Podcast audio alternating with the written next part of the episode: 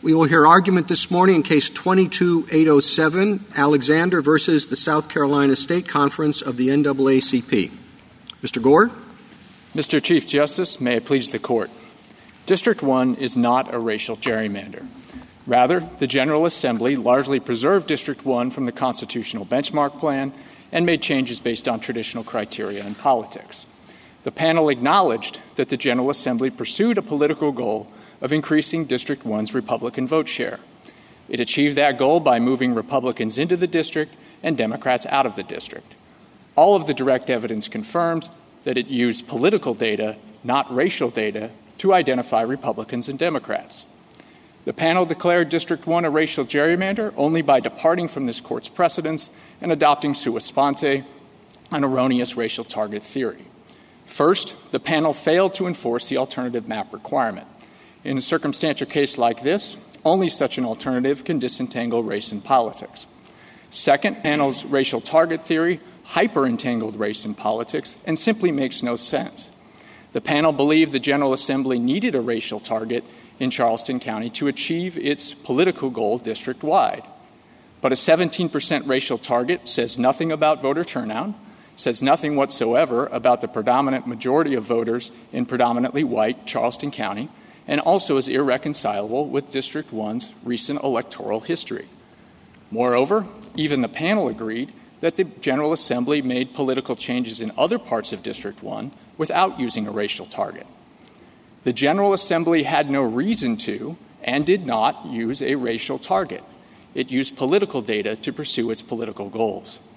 If left uncorrected, the decision below will undermine this court's holding that partisan gerrymandering claims are not justiciable. Partisan gerrymandering claims can always be repackaged as racial gerrymandering claims if all plaintiffs in lower courts have to do is ignore direct evidence of intent, infer a racial target from the correlation between race and politics, and point to malleable expert analysis. This court should reverse and not allow its exacting precedents to be so easily subverted. I welcome the court's questions. Uh, Mr. Gore, we uh, review this for uh, clear error, and uh, the uh, district court credited uh, the plaintiff's expert and found your experts non credible. So, how does that meet the clear error standard? The court will proceed to clear error if it rejects our legal arguments. But let me turn to Dr. Ragusa first. All three of Dr. Ragusa's opinions raised in this appeal contradict his own data and conclusions in his initial report which actually demonstrated that race did not predominate in the enacted plan's changes to District 1. His own data showed that politics was a stronger predictor than race of whether a VTD was moved out of District 1.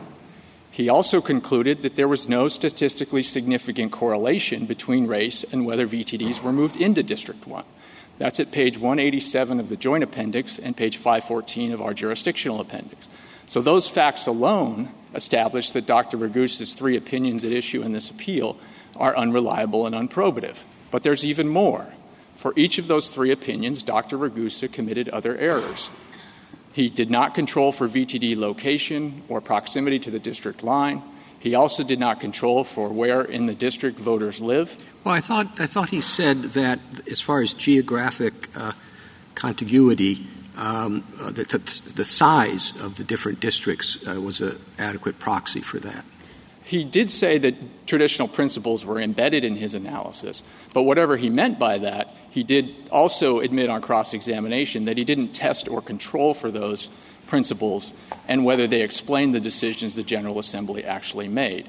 That's the same error that the uh, experts made in Allen that this court set aside just last term. His failure to consider the location of VTDs and voters within the district is the same error that was committed by the expert in Cromartie 2, where this court reversed a finding of racial gerrymandering under the clear error standard. Did your expert present an alternative study which did control for geography and reached a different result? He did not try to mirror Dr. Ragusa's study. Because that would have been the easiest way to undermine the theory. I mean, as I understand it, this was hardly touched upon by, uh, by, by, by the state below.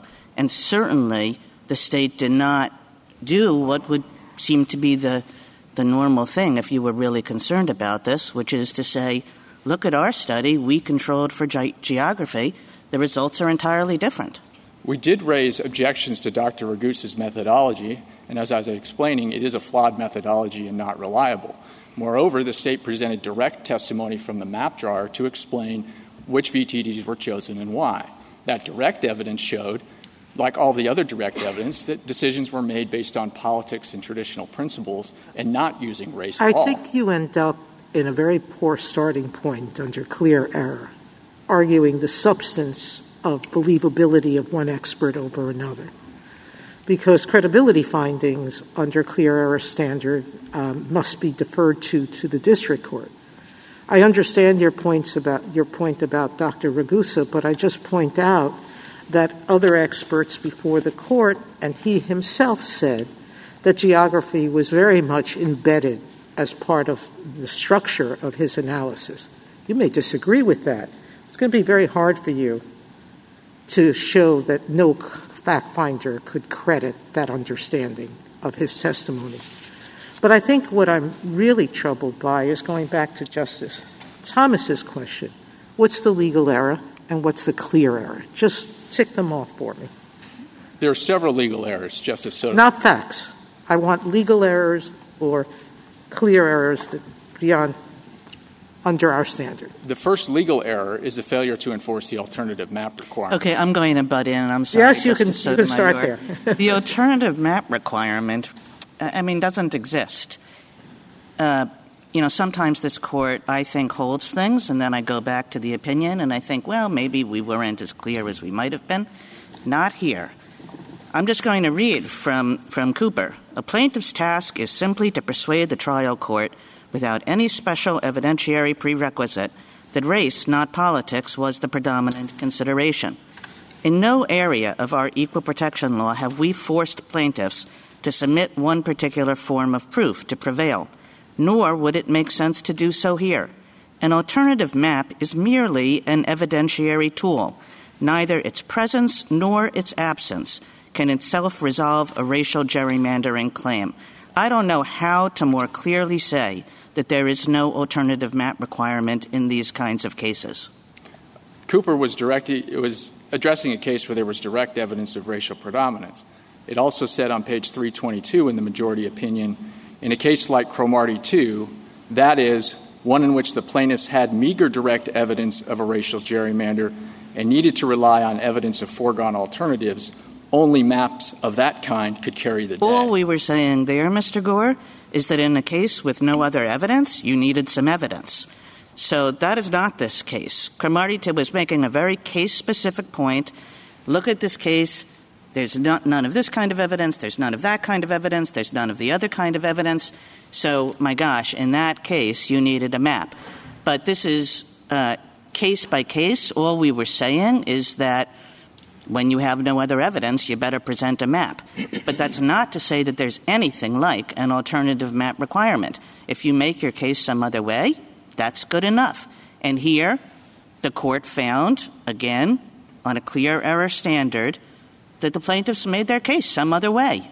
But e- even if that's the correct reading of Cooper, Justice Kagan, there were still other legal errors in how the uh, panel conducted its analysis. Well, Mr. Gore, I thought your argument was that, at least as a practical matter, in a case in which there is no direct evidence or virtually no direct evidence, there is no way in which a plaintiff can disentangle race and politics except by providing an alternative map. I thought that was your legal argument. That is. And that's exactly what Cooper says is not the case. Well, one may read Cooper a different way. Cooper was a case in which there was a lot of direct evidence, was there not? Yes. Well, let me ask you, how could there be direct evidence really in this kind of case? So this is what I'm a little concerned about, because to the extent that this distinction is turning on whether or not there's direct evidence, I wonder if it is reasonable to uh, require such evidence or, say that such evidence would exist in a situation that is not a majority majority uh, majority minority district scenario. You can see how there would be direct evidence when the state's goal is to try to, in its view, comply with the VRA. They're trying to make a majority minority district, so we're going to have some evidence of people saying that. But in a situation like this, where that is not the case, where the state is saying instead we're trying to uh, you know achieve a partisan tilt, um, I guess I don't understand. And excuse me, we've also said that it's you know intent to use race is a very hard thing to prove just on its own. Are you asking that we have the smoking gun in a situation like this? Uh, not at all, Justice Jackson. As you pointed out, of course, in majority minority district context, there's often direct evidence of use of race and even of race predominating. You could also have that in another context if the map drawer or some key legislator admitted to using race as a proxy for politics because they didn't have adequate election data. But are you requiring that? Could we ever could we ever make this showing on circumstantial evidence alone? Uh, there were some amicus briefs related to computer drawings and that sort of thing that they thought would be particularly helpful in this context. The, the alternative map itself would perform that requirement because if race predominated over politics, then any alternative map can be drawn that preserves the political outcome the General Assembly was seeking while removing the alleged racial. Putting that aside, there were alternative maps here that showed that if race wasn't used, the map would not look like this. So um, it didn't show what you're saying, but we go back. Let's assume, let's move back past the map because I think Cooper was petulantly clear that you don't need a smoking gun. And, you, and if you don't need a smoking gun, you don't need direct evidence. What are the other legal errors? Another legal error was the panel's misconstruction of the Shelby County decision.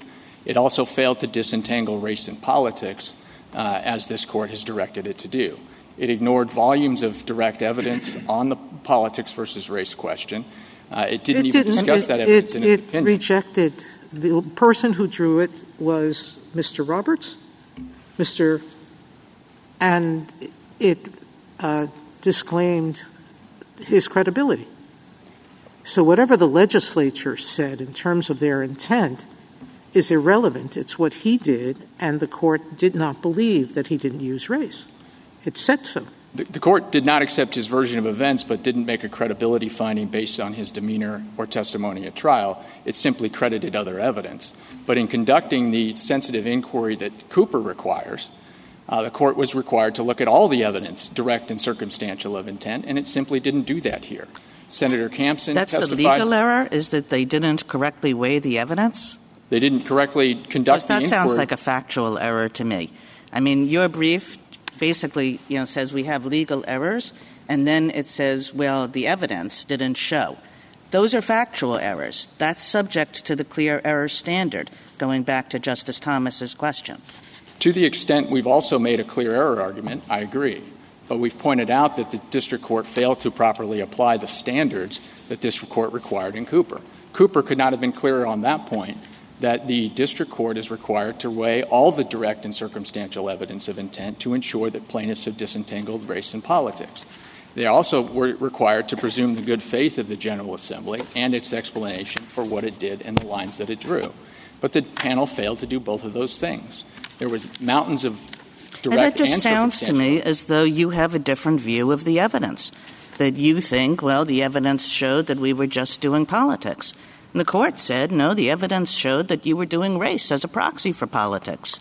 And surely there were good reasons to do race as a proxy for politics here. I mean, if you look at what information the map drawers had on their computer, the information the map drawers had on their computer was a single presidential election year voting data and then lots of race data. And everybody can tell you that if you really want to draw a stable partisan gerrymander, you do not rely on a single presidential year election data.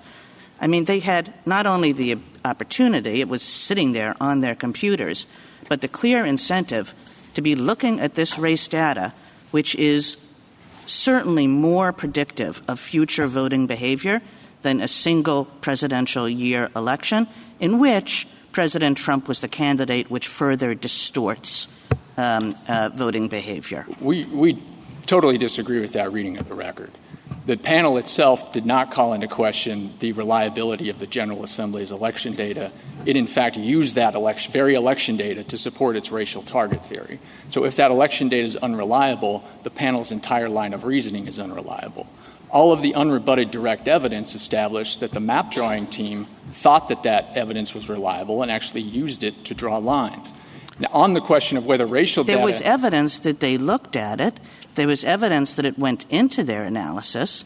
But I mean, I mean, look at it there was what the what the panel said was that there was also plenty of evidence that they looked at the voting uh, record and not just as a legal check on the back end. Nobody needs to have the voting records on your computer as you draw the maps in order to make a legal check. What they were basically doing was to make sure that the population of blacks in each precinct, in each district, you know, did not rise above a, the, the, the, the number which would make the Republican gerrymander less stable. That, that's not what the evidence was at trial. The evidence was that the racial data is embedded in the software, but that the map drawer would have to scroll over to a different screen or down to the bottom in order to be able to see it. Mr. Gore, is there, is there anything suspicious about the fact that a map drawer knows the racial demographics of the state or has available the racial demographics of the state? Haven't we spoken about that? Yes, many times this court has said that mere awareness or consideration of race doesn't prove racial predominance. And that would be particularly true in a state like South Carolina, Your which has voting rights act issues. not something along the lines of we looked at the racial data, but it still we it, it, we, it didn't rise to the level of predominance. Actually, your defense was we didn't look to the racial data for this purpose. And what the court said was, I don't believe that. Made a credibility judgment.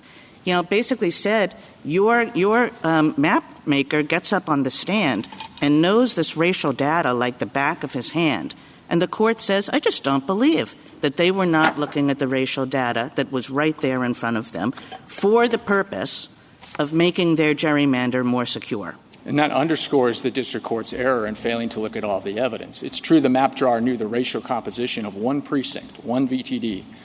He didn't know the racial composition of other VTDs the district court asked him about, but he did know the political composition of those VTDs and testified to that at trial.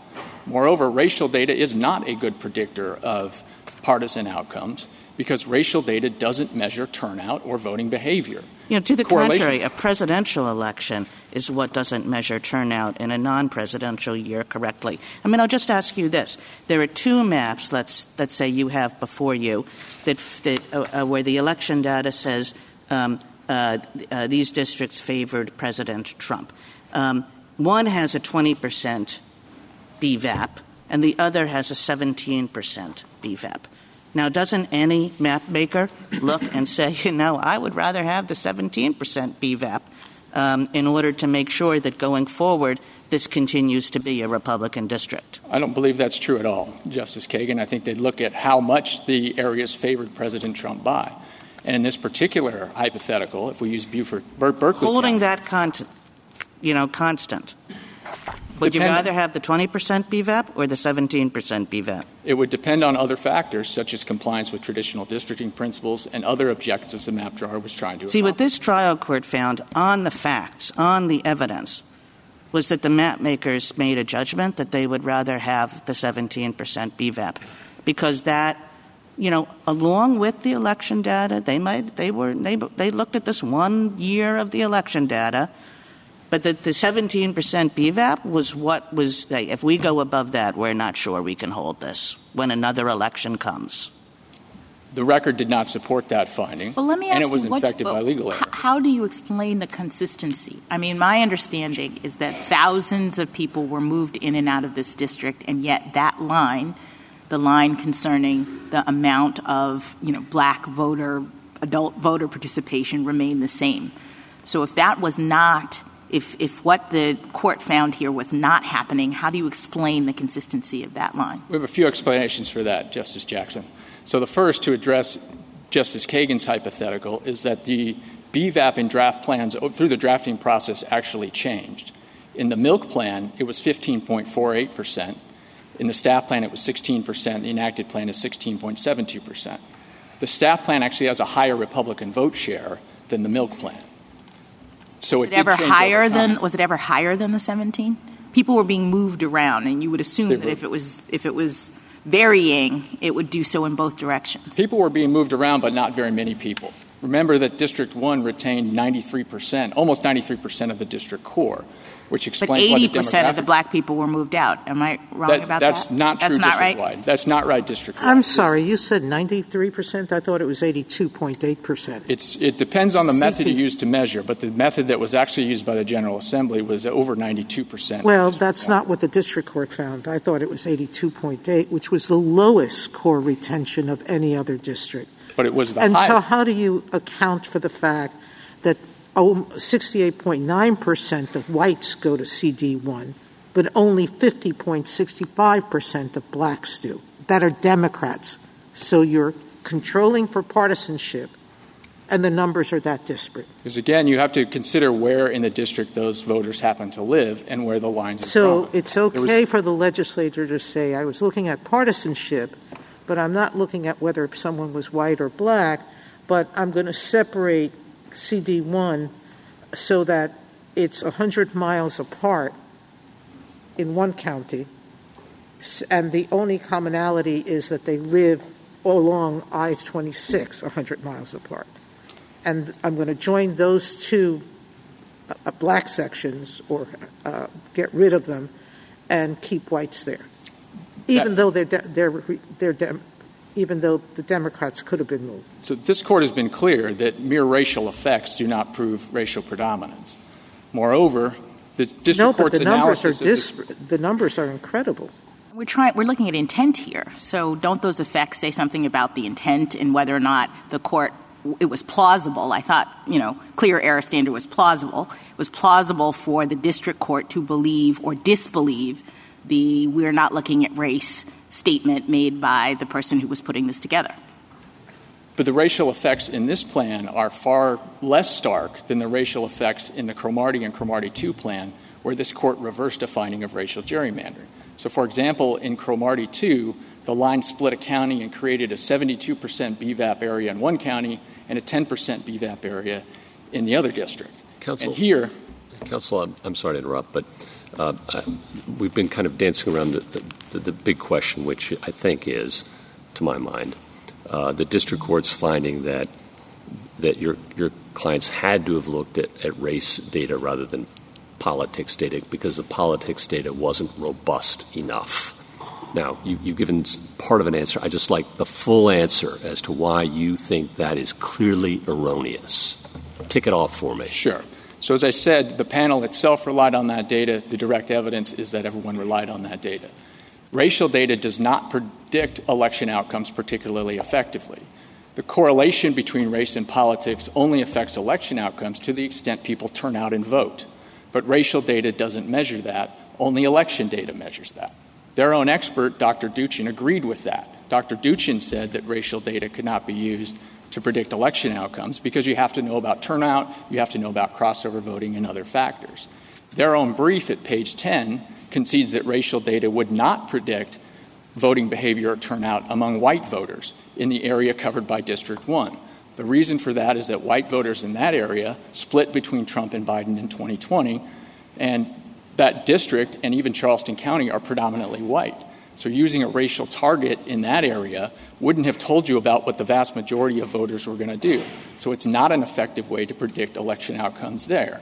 The reason they used the 2020 presidential election data is that the absentee votes had been properly allocated back to precincts. Well, there's some expert that said, and I'm sorry to interrupt, but there's some expert that said the absentee, uh, the consultant said, I believe it was, that the absentee ballots in the presidential data weren't properly allocated. What's the response to that? that that's completely incorrect. They're citing uh, testimony from Mr. Oldham, who was involved in drawing the Senate plan, not the congressional plan. He said that hypothetically election data would be flawed if it didn't do that, but he didn't know one way or the other whether the General Assembly's election data did do that. And in fact, the testimony unrebutted at trial and the data itself shows that the, absent, that the election data the General Assembly used did properly allocate both the absentee ballots back to the precincts and other votes down to the census block level. So it was reliable data. It was the best data available because of the absentee ballot issue from prior year data. Uh, moreover, even though 2020 is a presidential election year, it's also a congressional election year. And it was the most recent congressional election that was available to the map drawer. It's not uncommon for map drawers to use one year's worth of election data and to have it be the most recent year. If, I could just, um, you know, summarize what you just said, you think it's clear error on the court's part uh, that it did not accept the view, clear error that it did not accept the view that racial data would have helped the map makers draw a more secure Republican gerrymander. Yes, that is clear error on this record for the reasons I've just explained. Moreover, it demonstrates the panel's legal error in failing to apply the correct standards, which included its failure to conduct the predominance analysis. Yep, thank you, Mr. Gore. If I could move to 30,000 foot uh, perspective, how do you understand what we're supposed to do in evaluating clear error? I mean, we have just an appendices in this case that is like that. And let's say there are 100 different factual determinations. If we think 15 of them are wrong, uh, do we reverse for clear error in that, in that situation? Uh, we, or, do, or does it take more? We, we, don't normally review, other than in these cases, we don't normally review uh, record for factual uh, findings. And I'm just wondering how you think we should do that. Even one clear error can be sufficient if it leaves the court with a definite and firm conviction that an error was made below. And here, we pointed to many errors in the district court's analysis, both legal and factual, that establish the standard has been met. Uh, this court did exactly this in Cromartie 2. In Cromartie 2, the court reviewed the record and determined that clear error had been committed and therefore reversed a finding of, of a three judge panel of racial predominance. So we just give different degrees of the importance in particular facts and weigh those we, in reviewing the entire record? Yes, and we've, we've tried in our brief to show what we think are the most important factual errors made by the district court. There's no direct evidence of any racial target. In fact, all the direct evidence points the other way, and the panel didn't even mention any of that. There's also the, their own alternative plans, even if there's no alternative map requirement in this particular case. Their own alternative maps failed to disentangle race and politics because they all turned District 1 into a majority Democratic district. That's actually evidence that supports our case because it shows that, that race and politics can't be disentangled and that they failed to carry their burden. Thank you, Counsel. Justice Thomas? Justice Alito? Well, the clear error standard, if that's the standard that we are required to apply is a very demanding standard. But it is not an impossible standard, and it doesn't mean that we simply rubber stamp findings by a district court, particularly in a case like this where we are the only court that is going to be reviewing those findings. And particularly in a case in which the uh, the basis for a judgment in favor of the prevailing party relies very heavily, if not entirely, on expert reports, the methodology of which can be examined. So, in light of that, I want to ask you about a, an alleged flaw in Dr. Ragusa's analysis that you mention on page 21 of your reply brief. And Dr. Ragusa's expert report may turn out to be crucial in this case. Uh, because is it not correct that all of the other experts failed to control for partisanship? That is, that is correct. All right. So you say on page 31 that Dr. Ragusa's analysis is flawed because it, quote, used total numbers instead of percentages for VTD's racial and political compositions. Now, so what I understand you're saying is that in determining whether a VTD was moved out or moved in for a political reason as opposed to for a racial reason as opposed to a political reason. Dr. Ragusa looked only to the number of votes cast for President Biden in those districts. Is that is that the problem rather than the net uh, Biden vote over the Trump vote? That, that's one of the problems, yes.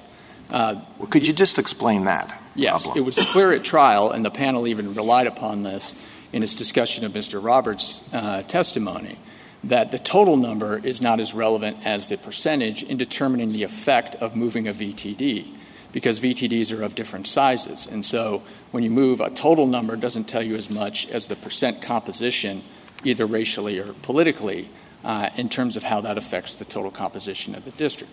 The other problem that we pointed out in our brief with that particular analysis is it contradicts Dr. Ragusa's own data from his initial report. His own data in the initial report showed that politics was a stronger predictor than race as to whether VTDs were moved out.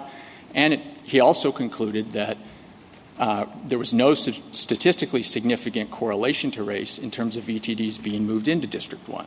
So he arrived at this contrary conclusion only by jerry rigging his analysis. He didn't consider traditional districting principles. He didn't consider VTD or voter location. Uh, he committed this error about percentages. Uh, and he also didn't consider VTD. He lumped these VTDs together in very broad categories. And so they were dissimilar. There was a dissimilar apples to oranges comparison. Okay, can I ask you one more question? And that concerns uh, Mr. Roberts and his job and his background. Am I correct that he is he is employed by the legislature? That's correct. And has been employed by the legislature for some period of time? That's correct. And he draws maps for both Republicans and Democrats? Yes, he did. Thank and let me correct one thing that I said. I believe Dr. Liu also claimed to be controlling for partisanship, uh, but Dr. Liu used a flawed VTD data set in his analysis. So his analysis of the enacted plan's VTD moves is also flawed. Uh, the, jur- the, joint appendix at 142 to 144 illustrates the magnitude of that flaw. He thought there were, his data set told him there were 91 split VTDs in the enacted plan. That's seven times more than there actually were, which is 13. All right, thank you. Justice Sotomayor? You know, um, on each expert, you take pot shots and say they failed to do this, they failed to do that. But we've never required one perfect expert to testify to all aspects of a case. Um, but I worry that your methodology is going to suggest that what we do now is do exactly that. And instead of looking at the gestalt, which is what the district court did, not the gestalt, but the whole picture. So you discount all four of the plaintiff's experts, Dr. Ragusa, but there were three others. Two of the experts accounted for partisanship but not geography, and two others accounted for geography but not partisanship. There's no rule that requires one expert to do all of it. Um, and even with Dr. Ragusa, his purpose for his choices were not your purposes. His purposes for his choices were to show that VTDs with a particular percentage of blacks were going to be selected over white districts. And that proof he made. So I'm wondering where would the clear error standard come in for us to be doing what um, Justice um, Alito did in picking one factor and saying this is a critical flaw that can't be uh, made up by the circumstantial evidence around it from all other three experts? Uh, two responses on that, actually three maybe, Justice Sotomayor. The first is that this is supposed to be a demanding burden for plaintiffs. And so this kind of analysis of the evidence they actually put forward is exactly what this court did in Cromartie 2 when it recognized that the clear error standard is informed by the demanding burden of proof that the plaintiffs bore below. And in Cromartie 2, the court rejected... But that doesn't change the clear, clear error standard. That doesn't make it harsher. Uh, under, under any proper formulation of the clear error standard, however, the court has to ensure that what the district court relied on was actually reliable evidence. And this court's already did that in Cromartie 2 when it rejected an expert analysis. So if I come away from this looking at all four experts and looking at other cases where we've accepted that expert testimony, even with the pointed out flaws, does that defeat your argument? No, I don't think it does, because what I think you'll find is that in Allen, the court rejected the analysis of two of the four experts that they put forward in this case. That's Dr. Duchin and Dr. Imai. But it didn't in others don't know that those particular experts came before the court, but they made exactly the same error, committed exactly the same errors in this case that they committed in Allen that led this court to set aside their analyses. Uh, in particular, and, and, even more so here because they failed to consider politics in their simulation ensemble analyses, so they say nothing on the disentanglement question. Justice Kagan? I mean, just to continue in Justice Sotomayor's line of questioning, you have two experts here, Ragusa and Liu, who answer the exact question that is supposed to be answered in such a case. In other words, is this gerrymander based on politics, or is it a way to get to an ultimate goal, an ultimate political goal, but the gerrymandering is based on race? And what the two of them do is that they show that black Democrats are excluded from District 1 at a far greater percentage um, uh, than white Democrats are. So, you know, uh, Liu says, what is it, 61%? Now I'm going to lose it. 69% uh, of white Democrats um, uh, uh, remained in the district, whereas only 51% of black Democrats did. Um, Ragusa's analysis similarly clear, a little bit harder to state in one sentence. Um, but, but both experts essentially said, look, we've done these regressions, and we can show you that black Democrats and white Democrats are not being treated the same way, that black Democrats are being excluded for the district at a far greater proportion. So, um, you know, every regression analysis has things that you can poke holes in. But you didn't give anything in response to that. It's not like you said, we have a better regression analysis, we've controlled for more things, and we can show you that the, Um, that the effect disappears. You're saying that it was clear error to credit the plaintiff's experts dealing with the exact question under review and finding statistically significant results to credit those experts over your nothing over our direct evidence, which the panel didn't even mention. Those experts had flawed methodology. I already talked about Dr. Liu's VTD data set. The panel didn't even cite to Dr. Liu in its opinion because the glaring error and glaring flaw in his VTD set became so clear on cross examination. So Dr. Liu is completely out of the case because his VTD data set was worthless. And the district court knew that and didn't even cite to Dr. Liu in the opinion. Dr. Ragusa's regression analysis at one point also used an inapt political number because he used an average Democratic vote number rather than the actual number, and he compared that to the actual African American number. That's at pages 506 and 509 of the joint appendix. So, yes, it was clear error to rely on clearly erroneous and unreliable expert testimony and to use that to override a mountain of direct evidence, both looking at Charleston County and district wide, that established that the plan achieved the General Assembly's political goal uniquely among all the plans presented at trial, and that it complied with traditional districting principles both in Charleston County and in District 1 district wide, again, uniquely among all the alternatives presented at trial. That, that's the, if that's not the definition of clear error, then I don't know what is. And if that's not the definition of departing from the presumption of good faith and the requirement of extraordinary caution, then plaintiffs no longer face the demanding burden in these cases. Justice Gorsuch? Justice Kavanaugh? I want to make sure you have a chance to summarize the evidence uh, as you see it of why Charleston County was split the way it was split. Thank, thank you, Justice Kavanaugh. So, first of all, it was done for political reasons because, of course, it was part and parcel of achieving the district, the goal, the political goal district wide. The big, the most significant move that the enacted plan made was in Charleston County. It moved the West Ashley neighborhood from District 1 to District 6. That was over 80,000 of the 140,000 people that were moved from District 1 to District 6. West Ashley is a close in suburb of Charleston. It is majority Democratic, but also predominantly white. We've given the figures in our brief that show that that move in particular had a much greater impact on the political composition of District 1 than its racial composition. So that move, which is over half of the people involved, is itself more easily explained by politics than by race. The line in Charleston County actually improved compliance with traditional districting principles compared to the benchmark plan. The benchmark plan had five split VTDs in Charleston County. The enacted plan fixed all of those.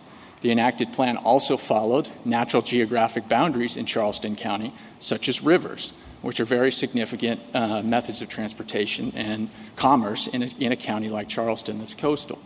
It also achieved Uh, Senator Campsen's policy goal, which was to keep two representatives in Charleston County to represent the county's interests here in Washington, D.C. Why don't you explain that a little more?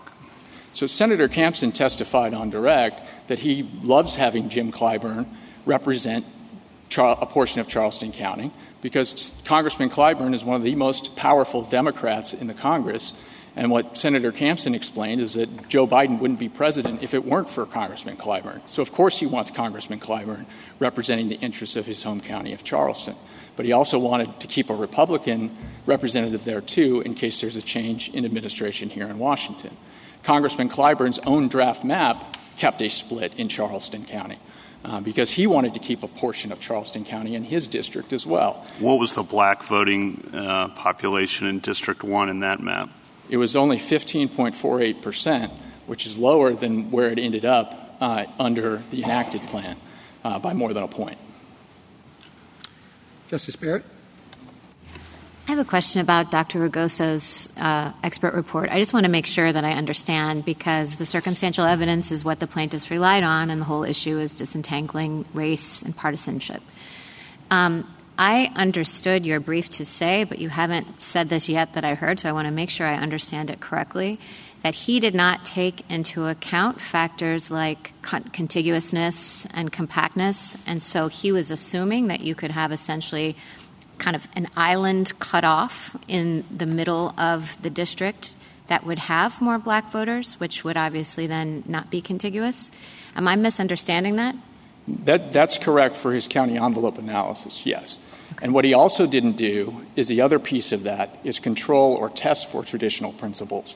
That's on page 197 of the joint appendix. And what we mean by that is it would be possible to draw different lines for District 1 in counties. Take Charleston County or Dorchester, which are both split. But if you want to go out and grab that other VTD, you have to make trade offs elsewhere. Because if you're changing the shape of the district or picking up additional population from other VTDs, you have to offset that somewhere else.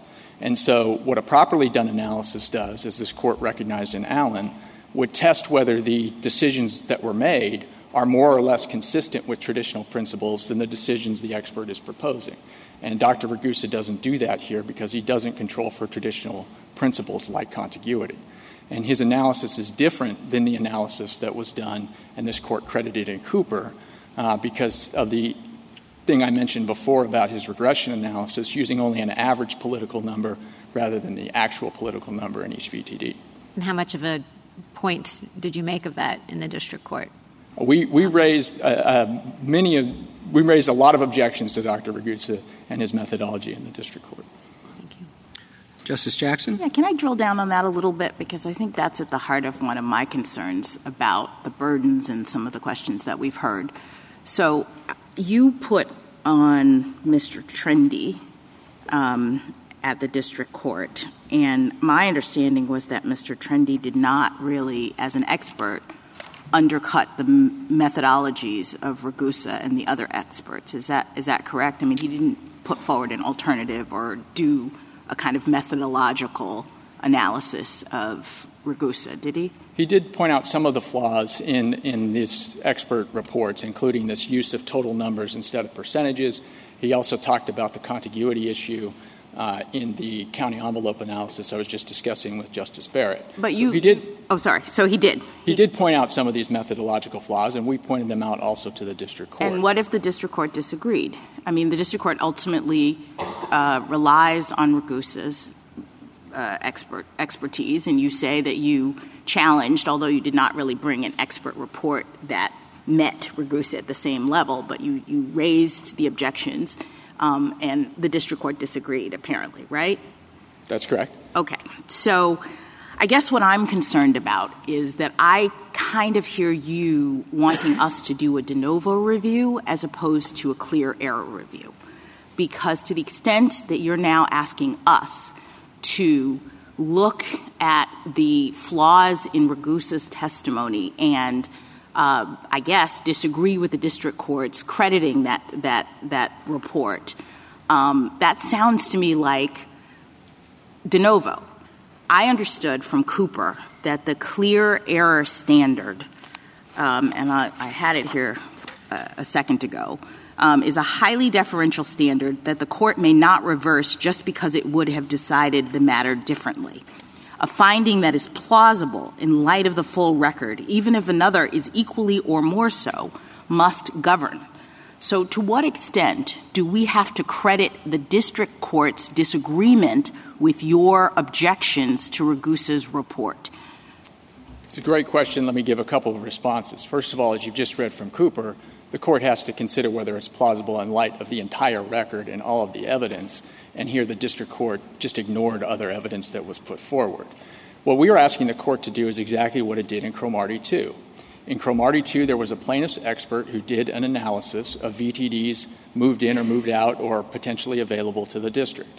The state also put forward an expert to give the contradictory interpretation of that evidence, but the district court excluded that expert. Yes, but, wasn't there other, I'm sorry, wasn't Cromartie 2 a majority minority district scenario? Sure, which again is all the more reason why the racial target theory in this case just makes no sense because there's no mod- clear motivation. No, I understand. I, you're sort of shifting. I guess I'm just tr- so keep going. But, Cromartie but yes. two, so you're Cromartie asking us to do the same thing. We had the, exactly the same situation with experts. The district court had excluded the defense expert, so that expert wasn't really considered by this court on review. But this court went through as part of clear error to ensure that the district court had not relied on, relied on clearly erroneous expert testimony and a bad methodology. That's what most of Cromartie 2 But how does clear error work in that? So, like, I understood the standard now, post Cooper, to be is it plausible that the district court could have relied on Ragusa's testimony and could have found it to be um, reliable? And in the absence of a defense expert that's actually poking methodological holes in it, I think you have a hard time you know, if our burden is just to say, was it plausible that uh, the, the district court got it right in terms of the, of the uh, crediting of the Ragusa's report? I don't think that's what the exactly what the clear error standard requires. All right, so tell me what it requires. Is the district court's finding of predominance as, as a finding plausible in light of the whole record. And that includes mean, both the expertise and also the district court's credibility findings, which is another sort of aspect of this that I really wanted to pin down. Um, you say the district court ignored other evidence, but it did have a trial, and it had the actual person who drew the maps come in. And there's testimony in the record where the court itself is questioning directly, not relying on the attorneys, but actually putting questions to that that map drawer. And I'm just wondering how we are to assess the court's determination that it disagreed with or didn't believe the expert when he said I was looking at, partitic, uh, at partisanship and not race. It was, it was not a credibility determination because the court never based that on his demeanor on the witness stand or a trial. The court credited other evidence, but there was also other evidence the court didn't even discuss. So are you saying the court could not have disagree. I mean, they asked him the question, moving that line up into the African American areas of North Charleston, you would say was for a partisan lean, correct? And the witness says yes. And, it, and they ultimately find that that's not so. So why isn't that a, a, a finding? I disagree. I don't believe you. A credibility determination, as we pointed out in our reply brief, requires a determination about the demeanor of the witness on the stand. Otherwise, district courts could always wrap their fact findings in credibility determinations in, an attempt to avoid review. They didn't even do that here. There isn't that kind of classic credibility determination. But even setting that aside, there was all kinds of direct testimony from Senator Campsen, who was the sponsor of the bill, from Senator Massey, who was the Senate Majority Leader, from Representative Jordan, who also testified about text messages in the record. So, what would a plaintiff have needed? And this is my final question. I'm short on time. What would a plaintiff have, need, ha- have needed, in your view? Direct evidence, a statement that says we are using race and not partisanship in this particular area. That, or an alternative map that disentangled the two, or if you think the alternative map's not required, a full evidentiary picture that showed that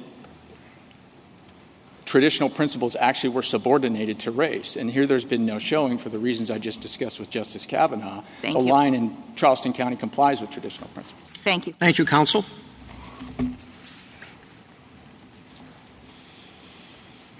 Ms. Aden. Mr. Chief Justice, and may it please the court. No party disputes Cooper's basic legal rule that absent a compelling interest, race cannot predominate in line drawing, even as a means to achieve a partisan goal. Here, the panel properly concluded that race predominated over partisanship in CD1's design based on strong factual findings, including that after map drawers moved more than 193,000 people in and out of CD1, its BVAP remained identical as in the 2011 map. In so doing, mapmakers sorted more than 30,000 black Charlestonians based on their race, removing 11 of the 12 precincts with the highest black voting age populations. This massive movement disregarded the least change approach that the state applied statewide, and that mapmakers admitted they abandoned only in Charleston County, which had been CD1's historical anchor. Disentangling race and party affiliation using the very methods this court accepted in Cooper, the panel credited the unrebutted expert testimony that race was a better predictor than partisan affiliation for the design of CD1. Under the clear error review standard, this court should affirm the panel's factual racial gerrymandering factual finding because it is more than plausible in light of the total of the record. Appellants also cannot show that the panel committed a legal error, particularly in its rejection of the alternative map requirement. Finally, the record here is indeed the inverse of Cromartie 2 where a majority of this court determined that map makers designed a district using political voting behavior over time, rather than relying upon st- racial stereotypes. Here, by contrast, the panel found non credible the appellant's assertion that they relied on merely 2020 partisan performance data for CD1's design. I welcome the court's questions. Uh, counsel, we normally have uh, an alternate map uh, in these redistricting cases. And of course, we don't have one here. Uh, in these uh, in instances where you have a high correlation between race and political affiliation, how would you constitutionally disentangle them? Uh, we have something we believe that was better, if not comparable, to an alternative map. We have this unrebutted testimony of Dr. Ragusa. That testimony is corroborated by the testimony of Dr. Liu. If you look at the amici briefs of the political scientists who performed the analysis in Cooper, they validate that the methods that Dr. Ragusa and Dr. Liu used are the same as in Cooper all of the pot shots that um, are made by the defendants in their brief about Dr. Ragusa's analyses and Dr. Liu's, almost all of them, nearly all of them, and I can walk you through them, were made during either discovery or during uh, Daubert motions or at trial, and the court simply didn't reject them. It is unrebutted evidence disentangling race and party, which is a form of circumstantial evidence, but akin to an alternative map. If you look at Dr. Ragusa's rebuttal report, figure one, he charts out all the VTDs in CD1 and he looks at uh, the whether the racial part, composition or the political composition determines their placement in the map. And you can see that four of the five heaviest black precincts were moved out of CD1. By contrast, only five of the 17 uh, majority white precincts were removed from CD1. And this is, again, uh, unrebutted testimony, and it, it, serves the purpose of an alternative map because this court unanimously in Desert Palace said that there is no particular form of proof a plaintiff needs to show in an equal protection case. Counsel, uh, um, we have said that the burden that you're assuming of disentangling race uh, and politics in a situation like this is very, very difficult. Uh, but it is your burden, right? Yes, Your Honor. And, and you're trying to, to carry it without any direct evidence, with no alternative uh, uh, map, with no odd shaped districts, which we often get in gerrymandering cases, and with a wealth of political data that you're suggesting uh, your friends on the other side would ignore in favor of racial data. Have we ever had a case like that with that combination? We usually are looking for those sorts of things, and we have those. Have we ever had a case before where all it is is circumstantial evidence?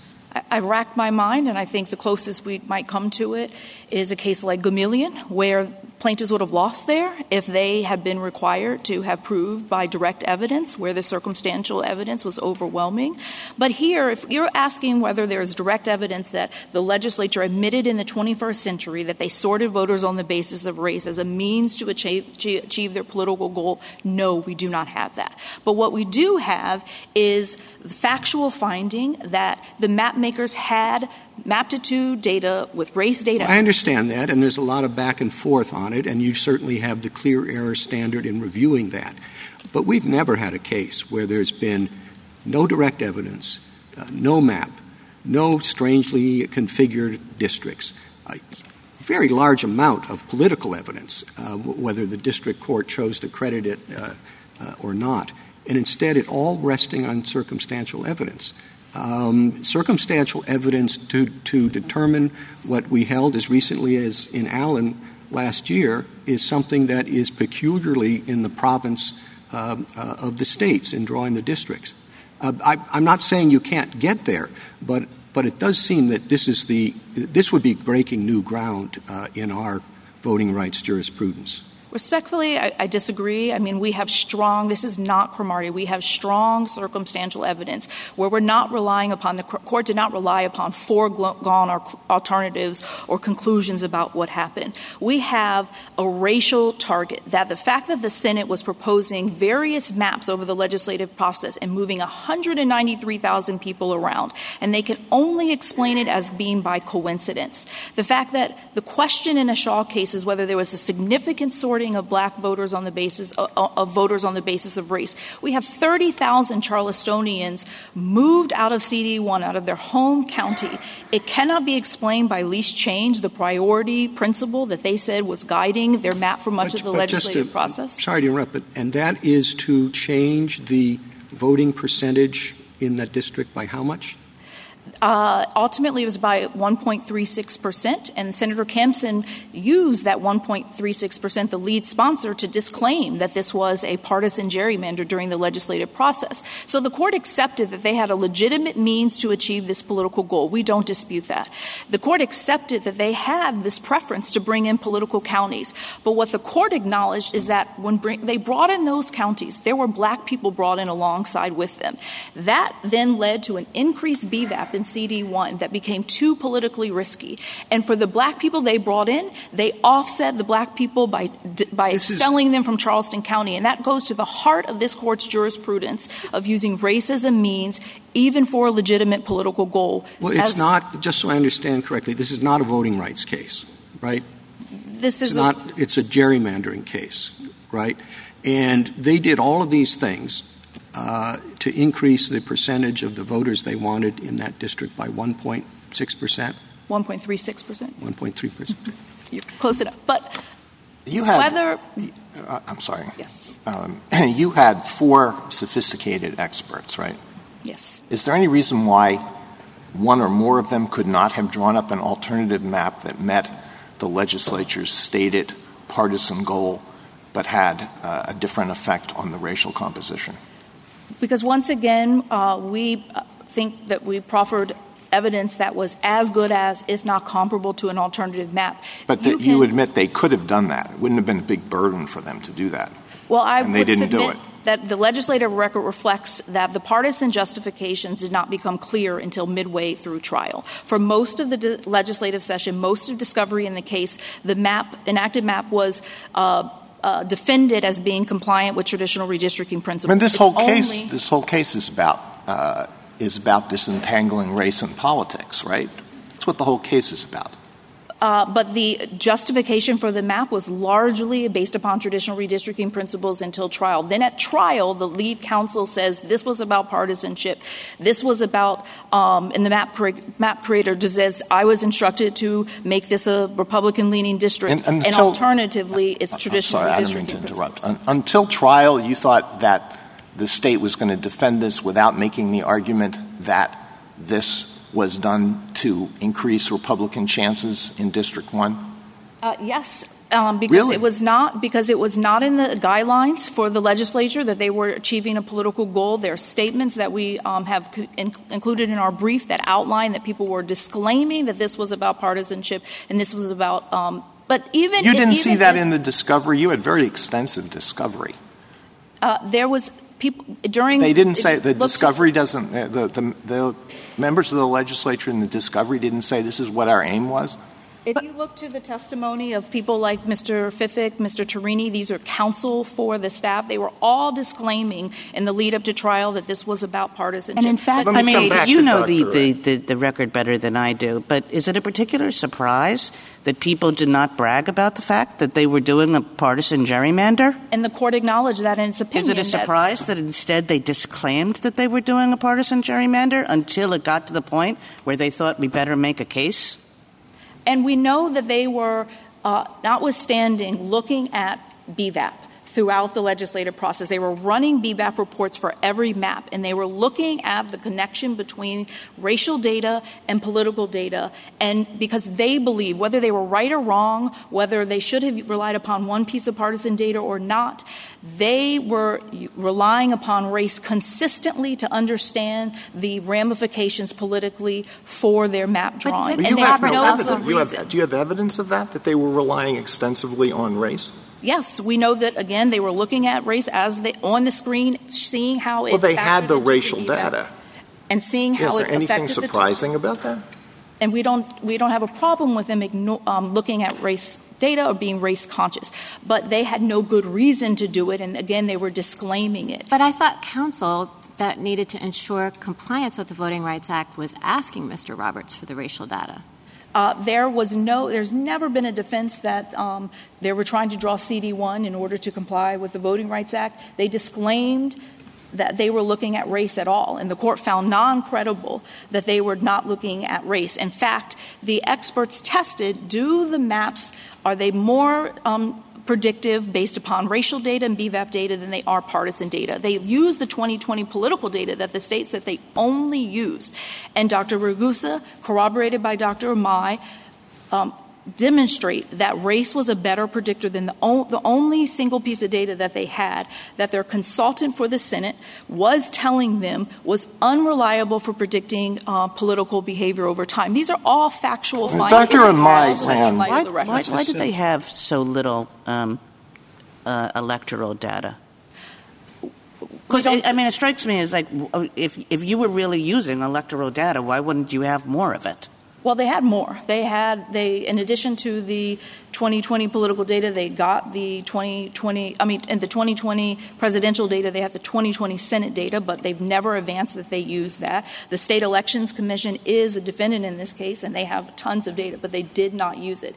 And what the record reflects is that they were consistently looking at race because they had an expectation that race was a predictor for how political outcomes would perform. This is shown in the closing argument of um, counsel, my friend who showed the connection between race and party in his closing, but he was relying upon uh, racial reports and some partisan reports that were being generated during the legislative process. And once again, it is more than plausible that the court said in the total of evidence that the fact that there was this consistency in the BVAP despite the fact that maps were changing over time. The House even tried to propose a map that was 20 um, percent BVAP, and Senator Campsen intervened, and then the House ultimately adopted a map with the BVAP. The National Republican Redistricting Trust was proposing maps around 17%. And in the colloquy with uh, Mr. Roberts, the court asked what would happen if you bring in VTDs or counties that maybe are not majority black but are below majority black. Would that affect the overall BVAP of your district? And he acknowledged that it would. Well, when So- race and when race and partisanship are so closely aligned, as they are, in fact, why is it surprising that a legislature that is pursuing a partisan goal would favor uh, a, map that turns out consistently to have the same BVAP? Because if they're using race as the means to get there, this court last term said that a legitimate interest cannot be achieved yeah, with illegitimate Yeah, if they're if that's what they're using. But if they are disregarding race entirely and looking only at politics, where race and politics are so closely aligned, it isn't surprising that when you want to get a district that has a certain Republican percentage, you're going to get a district that has a a, a, steady BVAP?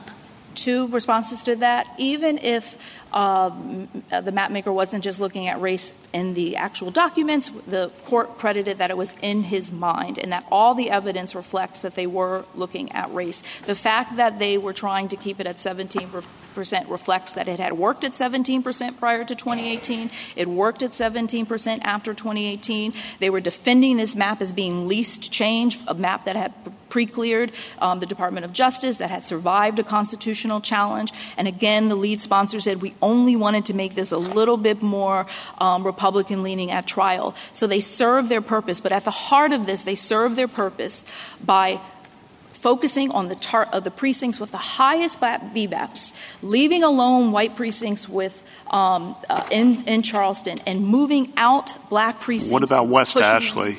Uh, the, your opposing counsel men- mentioned West, West Ashley was moved out, so just give you a chance to respond to that.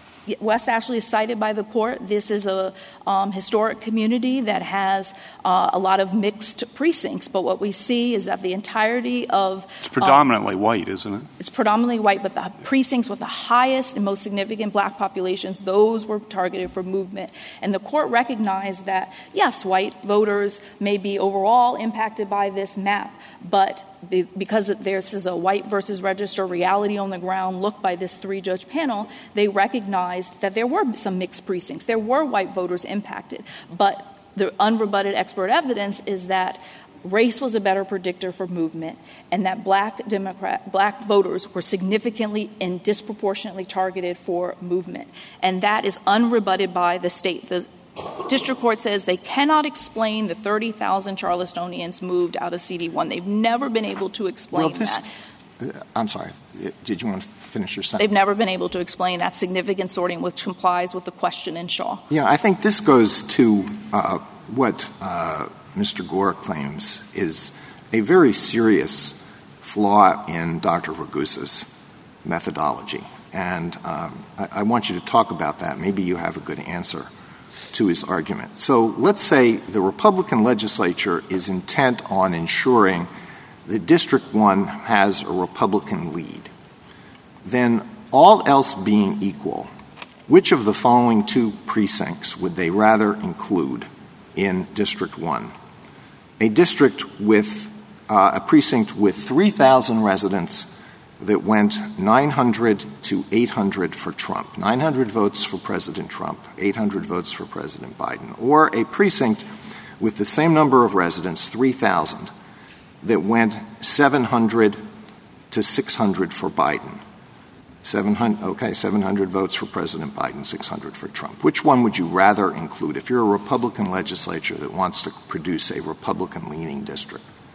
I would like to know two things with respect to the racial makeup of those precincts because here we know that the legislature knew not only the partisan performance based upon the 2020 data, but they knew the racial makeup. Well, suppose you don't know anything. You don't know anything about race, which is what they claim. Not that they know any. They didn't take race into account at all. All you have before you are those statistics.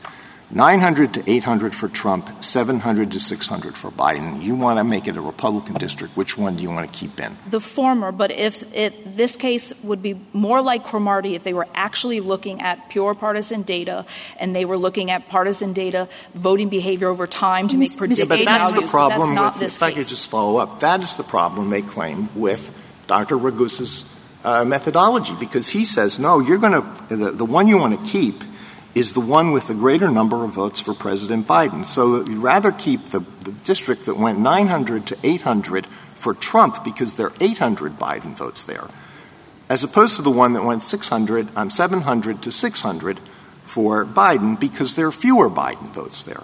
But Dr. Ragusa, in, his rebuttal report, uh, I think pages three through four, controls for the precinct size, and notwithstanding controlling for that in his analysis, determines that black voters were moved out, white voters were kept in or moved in, and that is unrebutted data. So what I just said is his methodology, is it not? He looked at the absolute number of votes for President Biden, not the percentage, not the net votes. And Dr. Ragusa testified about why looking at the uh, total net was the better methodology than the percentages, and this was tested below, and the district court did not accept these arguments. And so this goes to are we retrying expert testimony on appeal, or do three judges, consistent with White v. Register, consistent with Cooper, ha- uh, do are there findings of fact and credibility determined given the deference that an appellate court is to give a unanimous um, opinion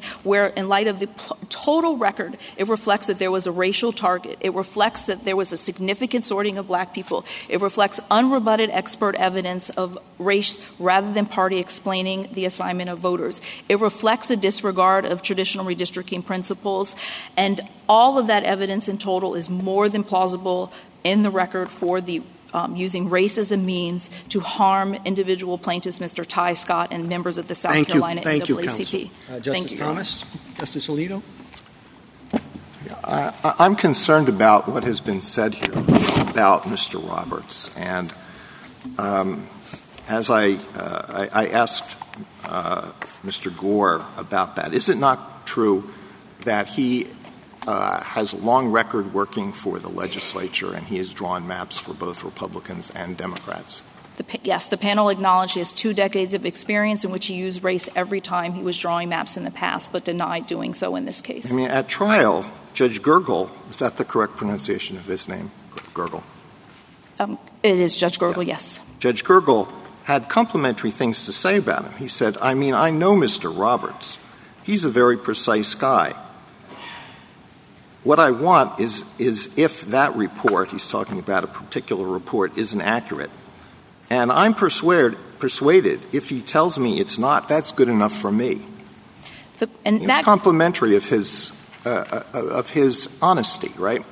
Yes, and also his honesty in footnote 9, I believe, where he recognized that a year after trial, Mr. Roberts was able to cite with specificity the racial makeup of VTDs, which was completely inconsistent with his non credible denials that he did not look at race. Okay, so then the district court turns around in its opinion and says that his testimony rings hollow. So that's a nice way of saying that he lied, right? Yes, and that's what this court acknowledged was the case in Cooper. With it gave the, three reasons for it. And I, I, want you to tell me which one of these is defensible. The third one is what you just mentioned his in depth knowledge of the racial demographics of South Carolina. Is that damning? No, not in of itself because race consciousness is not as the problem. It's the incredible denial despite all of the evidence, including his testimony, but also what the experts demonstrate, and also with the movement of so many people and just the coincidence that they land on the exact same BVAP. All right, that's one. Uh, the second one is Roberts failed to provide the court with any plausible explanation for the abandonment of his least change approach in drawing the Charleston County portions of congressional districts numbers 1 and 6 or the subordination of traditional districting principles including maintenance of constituencies, minimizing divisions of counties, and avoidance of racial gerrymandering. So they say he gave no plausible explanation for that? That's correct. In fact, Mr. Roberts admitted he abandoned the core priority didn't, of least change. Didn't he say that his, his, he was aiming to produce a Republican district? They, the court ultimately accepted that legitimate goal, Your Honor, but the court recognized in Cooper that using race as a means to get there is unconstitutionally no, right. suspect. Isn't that a plausible explanation for all of those things? The court heard the testimony, and that testimony was not as persuasive as the racial movements, as the expert testimony. That again, they had the opportunity. No, the question is: is it, a, is it a plausible reason? I mean, did they say we don't believe uh, Mr. Roberts because? Uh, you know, he had a shifty look on the stand, and this is a guy with a partisan background. Did they say anything like that?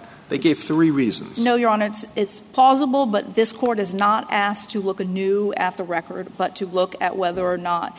Uh, in no circumstance would it be plausible that uh, the the outcome be what it is, and as a finding of fact, the court was correct. All right. So, this, and the last one is, he admitted that his movement of nearly 17,000 African Americans uh, was inconsistent with the Clyburn staff plan for Charleston County that he claimed to be faithfully following.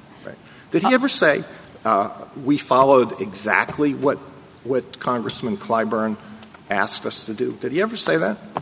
The state makes a big uh, defense that their map is consistent with what Senator Clyburn or Representative Clyburn was seeking. The amicus brief um, shows that that is not what the record actually reflects.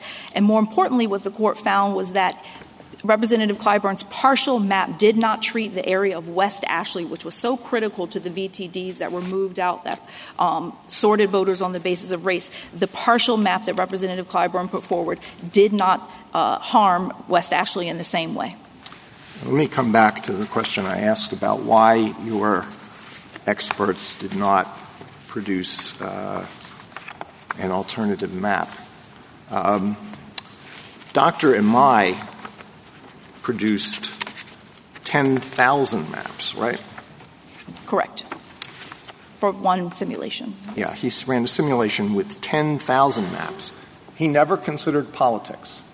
Uh, as Dr. Imai's testimony reflects, that he tested for the criteria that the state was saying they were using in their guidelines, the objective criteria.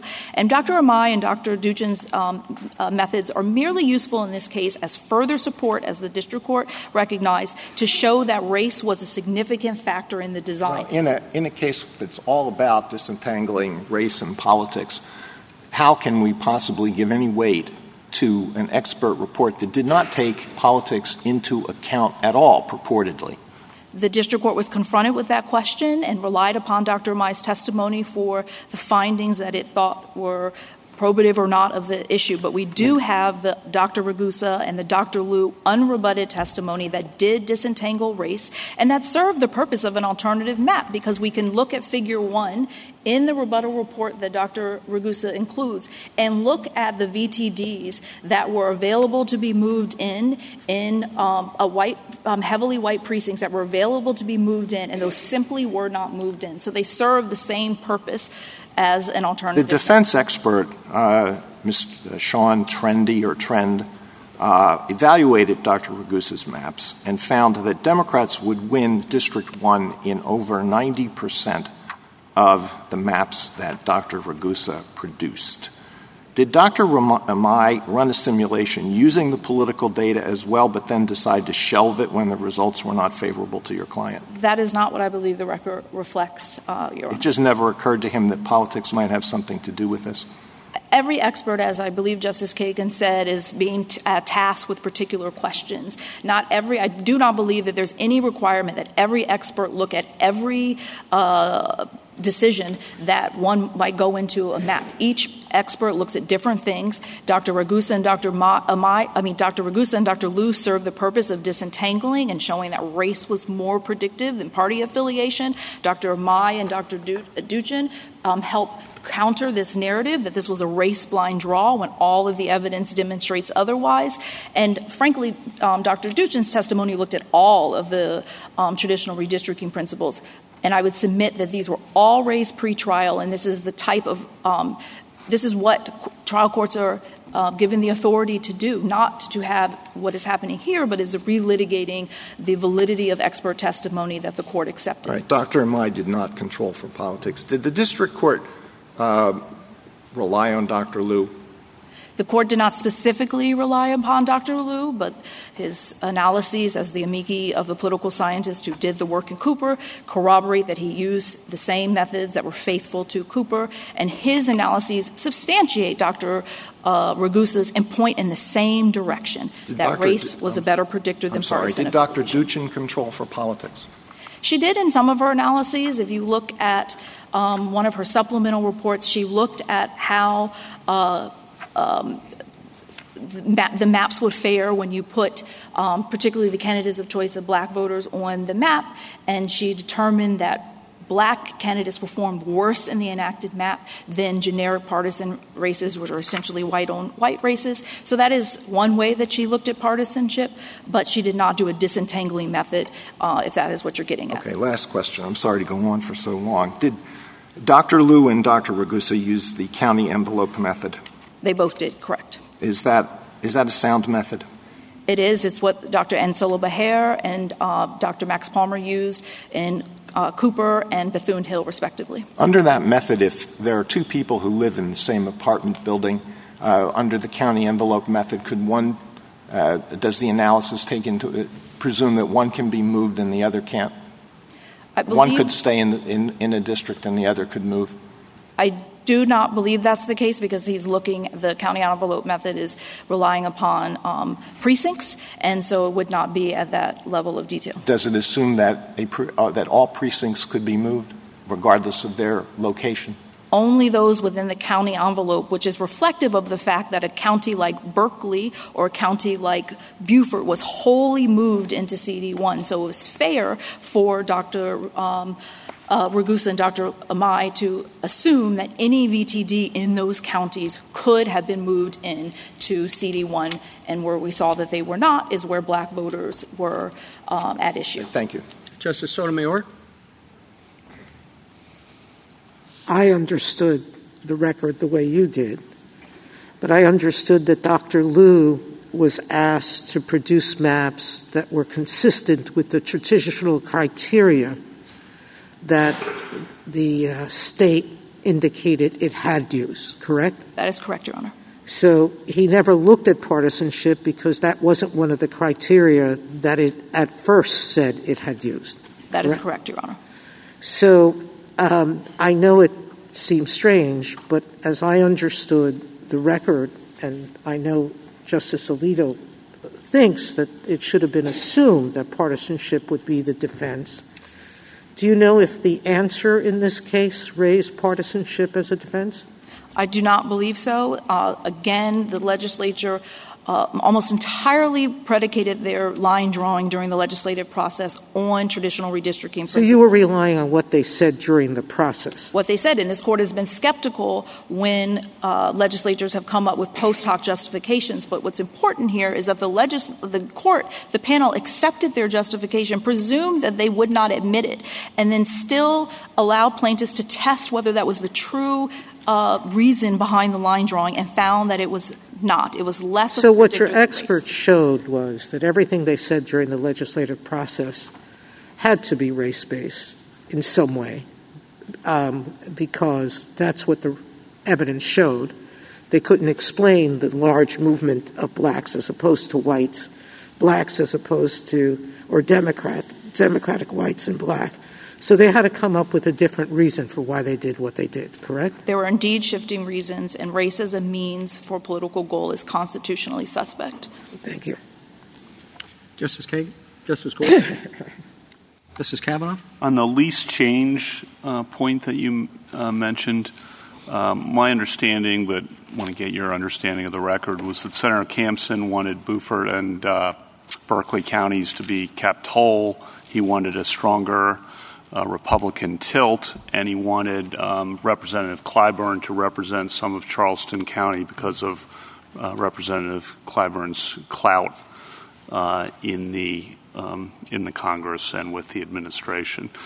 Uh, so if you if those things are accurate, and I just want your understanding of the record, then doesn't that mean you couldn't draw uh, the first district without some significant changes?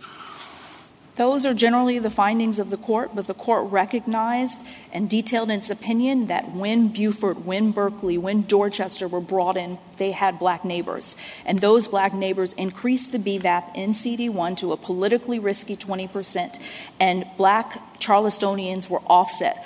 Black people were treated one to one, traded, one in, one out. White voters, the Republican leaning ones, were individualized and allowed to come into CD1. And white Democrats were even uh, kept in or individualized and allowed to remain in CD1. It's only black people in the design of this district that were treated with racial stereotyping, which is offensive to this uh, the Constitution. Right, I understand that principle, of course, but West Ashley was predominantly white and predominantly Democrat and then was moved out, right? Yes, but there were significant, still heavily black precincts right. that were moved out alongside of it. And it, the court Your point is there's a higher percentage than of blacks than whites moved out. And, and the, but is that right? That is correct. Because there were a lot of white people moved out of uh, District 1 That is correct. And the court confronted the net effect uh, argument in its opinion. And when you look at the paragraph about Deer Park, it talks about how you may have a precinct that has 10,000 white people in it and another precinct that has 8,500 black people in it. Still a minority, but still substantial. And the movement of those precincts would notwithstanding affect the overall BVAP of a district. And that's exactly what the court considered and confronted. This is not a new argument being raised. It was considered by the court and it was rejected in its racial gerrymandering finding. And the other side uh, makes a point that um, the original plan that came from Representative Clyburn's office actually had a lower black voting population for District 1 than what ultimately emerged. I uh, just want to get your response to uh, that, the relevance of that in the overall record think it's irrelevant because I don't think that his map determined the, the sorting that was actually done by the key decision makers that the court acknowledged. But even more, if you look to the amici brief that Representative Clyburn's office um, offers in this case. They provided a partial map, and then from there, the state drew out the re- partial map of one district, and from there, th- drew out the other um, six districts. So we have no idea what the BVAP of CD1 would be based upon. What the record reflects, Representative Clyburn was seeking in CD6, and that is detailed in the amici brief that he submitted. Thank you. Justice Barrett? Justice Jackson?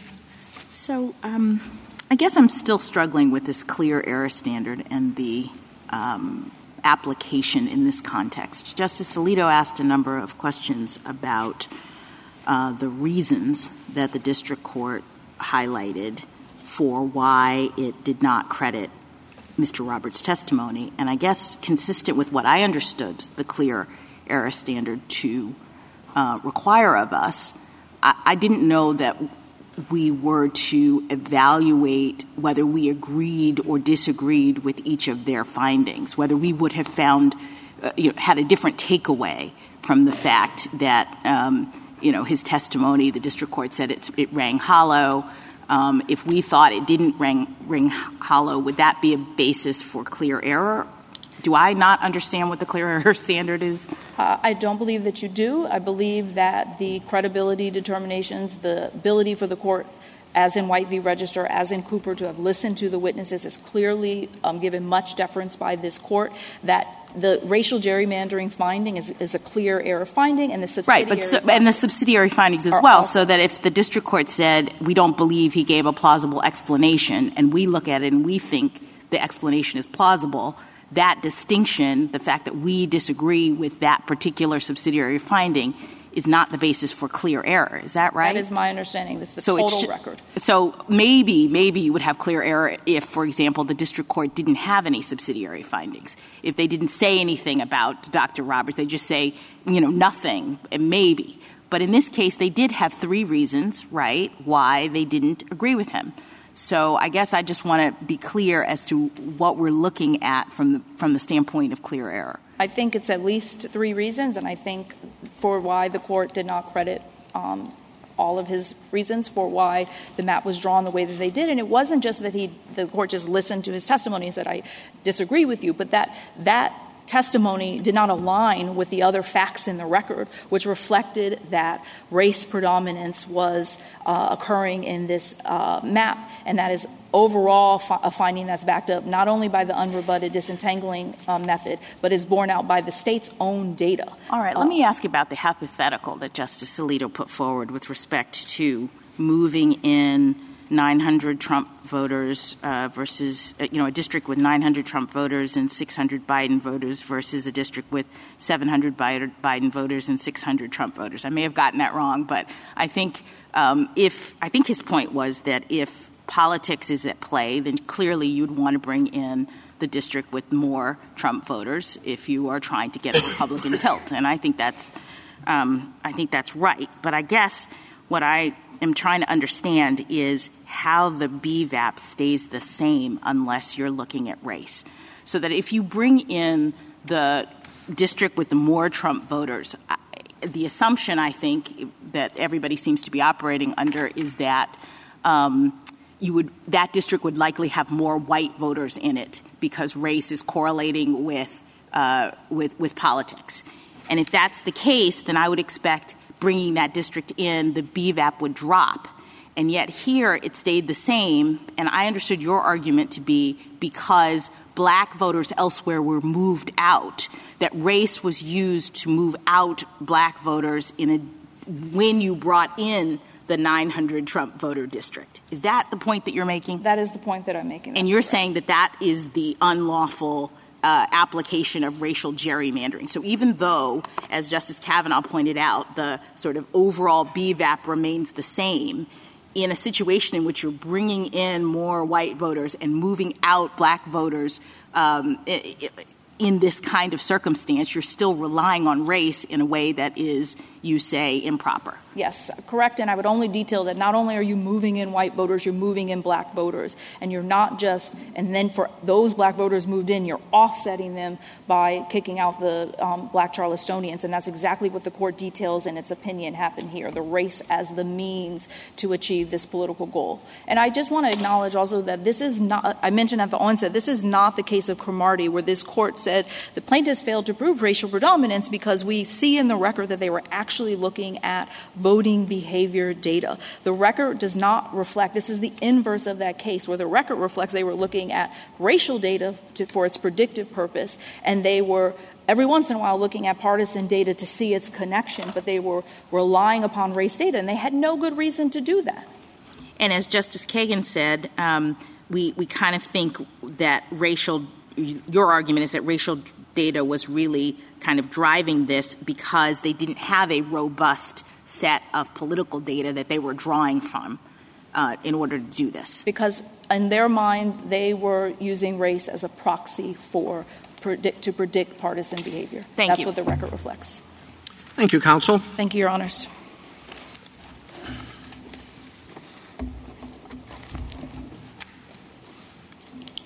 Ms. Flynn? Mr. Chief Justice, and may it please the Court. This Court has recognized that cases like these, where state defendants disclaim the use of race in line drawing and argue that any racial disparities are simply the result of a correlation between race and political affiliation, present special challenges for trial courts and require an especially sensitive inquiry. As part of that inquiry, plaintiffs bear the burden to disentangle race and politics and show that race drove the mapmakers' decisions about where to place a significant number of voters. The district court found that plaintiffs had done that here. But this court's also been clear that on appeal, this court's job is more straightforward. Racial predominance is a factual finding subject to clear error review, even when there's a politics defense. The court has also repeatedly rejected attempts to impose unjustified evidentiary hurdles as a matter of law on redistricting, redistricting plaintiffs. Defendants' arguments for reversal in this case contradict those settled principles. I welcome the court's questions. Um, if we find no uh, intent to um, uh, discriminate or uh, to that there was a vote uh, on the vote dilution claim, that's what I'm more interested in. You seem to want us to send it back on that. But if fi- we find no intent, should we, or should we just simply uh, resolve it here? So, our position on the second claim is that if this court were not to affirm on the first racial gerrymandering claim, yeah um, and not find racial predominance there, uh, that this court should remand on the second claim because we believe the district court used the wrong legal standards to And what should that, that, standard be? So, for, we, the district court simply sort of took the findings it had made on racial predominance and the Shaw standard and carried them over, but um, the intent standard is different for an intentional vote dilution claim. It's the Arlington Heights inquiry uh, that this court. So, and that is, uh, it's the again the vote dilution claim. It seems as though those were collapsed into one another. The redistribute, re, the redistricting, and the vote dilution, and uh, dealt with on, on the same standard. So I'm wondering if the standard is intent with respect to the dilution claim. If you don't see that intent here, why should we remand it? Well, I don't think the court, the district court, made the findings under the correct intent standard for you to evaluate that. I mean, as I mentioned, the district court just asked about racial predominance, but they are different intent inquiries. Uh, for intentional vote dilution, you're asking about a specific intent to dilute the voting strength of the min- minority population, not just whether race predominated in the line drawing decisions. And you're saying we couldn't determine that on the record that's here? I think this court should follow its usual practice and instruct the lower court about the correct legal standards and then send it back for that decision determination to be made in the first instance by the court looking at the full record if the court were to have occasion to reach that second claim. I guess my question is I'm sorry, Chief. Uh, Ms. Flynn, your office reviews a lot of these voting cases, right?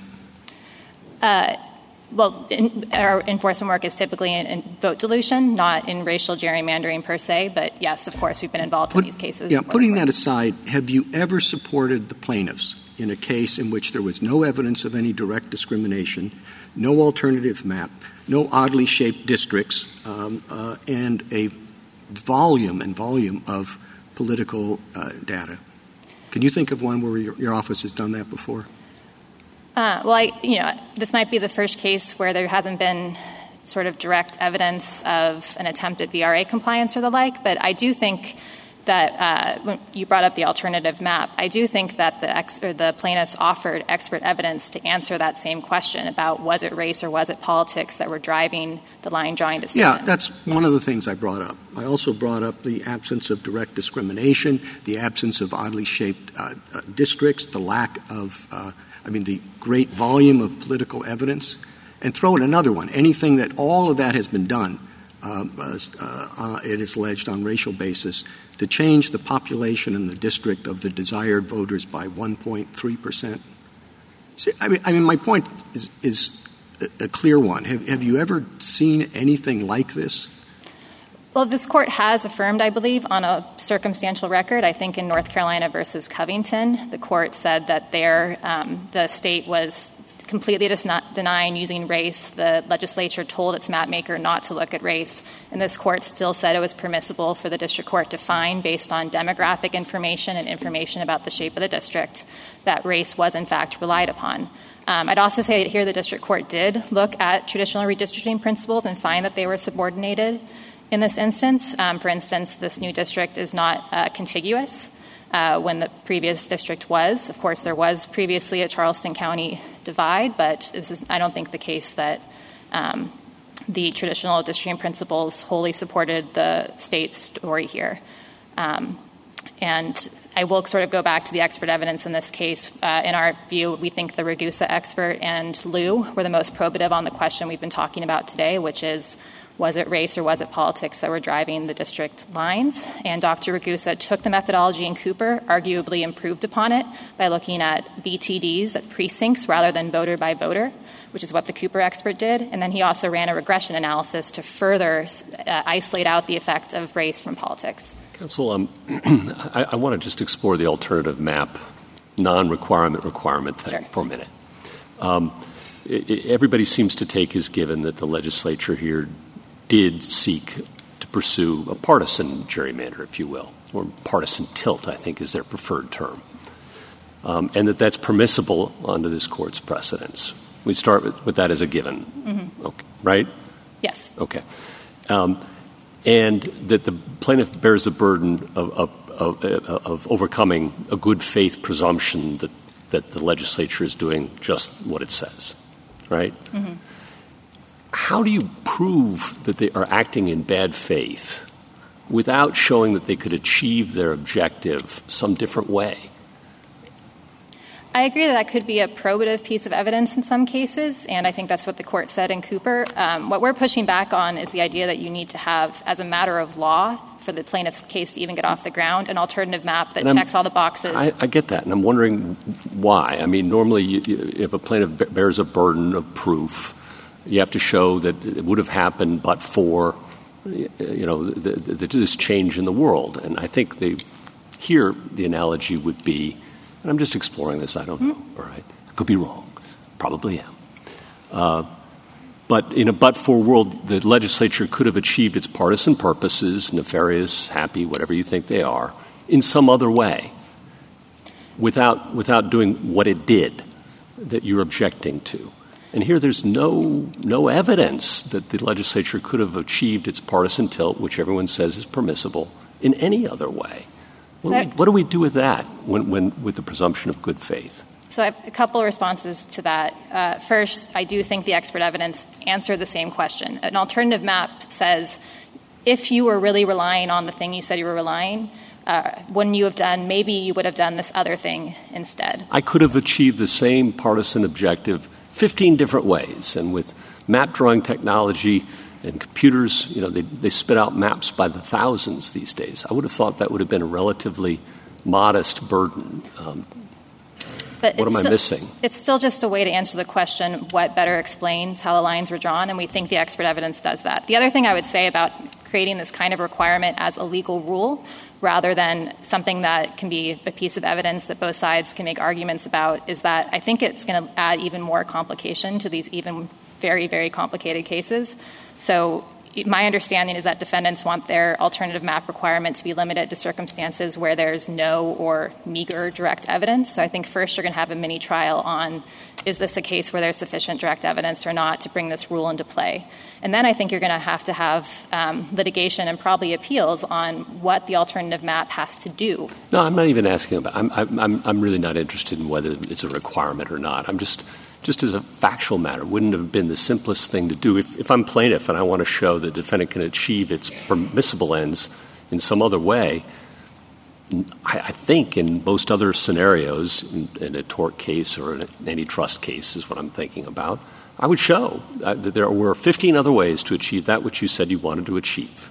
And that would, that would be really strong probative evidence, whether it's required or not, put, put that aside, that hey, you're not telling the truth about what you were up to here. I agree. It can be very probative evidence. Uh, I can't really speak to why it would be easier. Should its absence here tell us something? I don't think so because I think the plaintiffs offered two experts that went unrebutted to answer the same question. I will also just point out that I believe there are maps that are in the record that did have a um, higher BVAP but stayed based on the 2020 election data as a Republican leaning district. So, you know, I don't uh, I believe those maps are the first House staff plan, and I think there was one from a Senator uh, Saab that also had that. So, you know, whether what's easier, easiest for a plaintiff to do to prove their case, I'm not really in a position to sort of speak to their litigation choices. But that's the point, isn't it? There were maps that remained Republican leaning that were rejected, and instead there was this unusual movement in and out based on race. That's what the experts showed, that you can't explain the movements based on partisanship, that they were, can only be explained on the basis of race. That's the burden the plaintiff meets, correct? Yes. Um, I had this question as I was going through.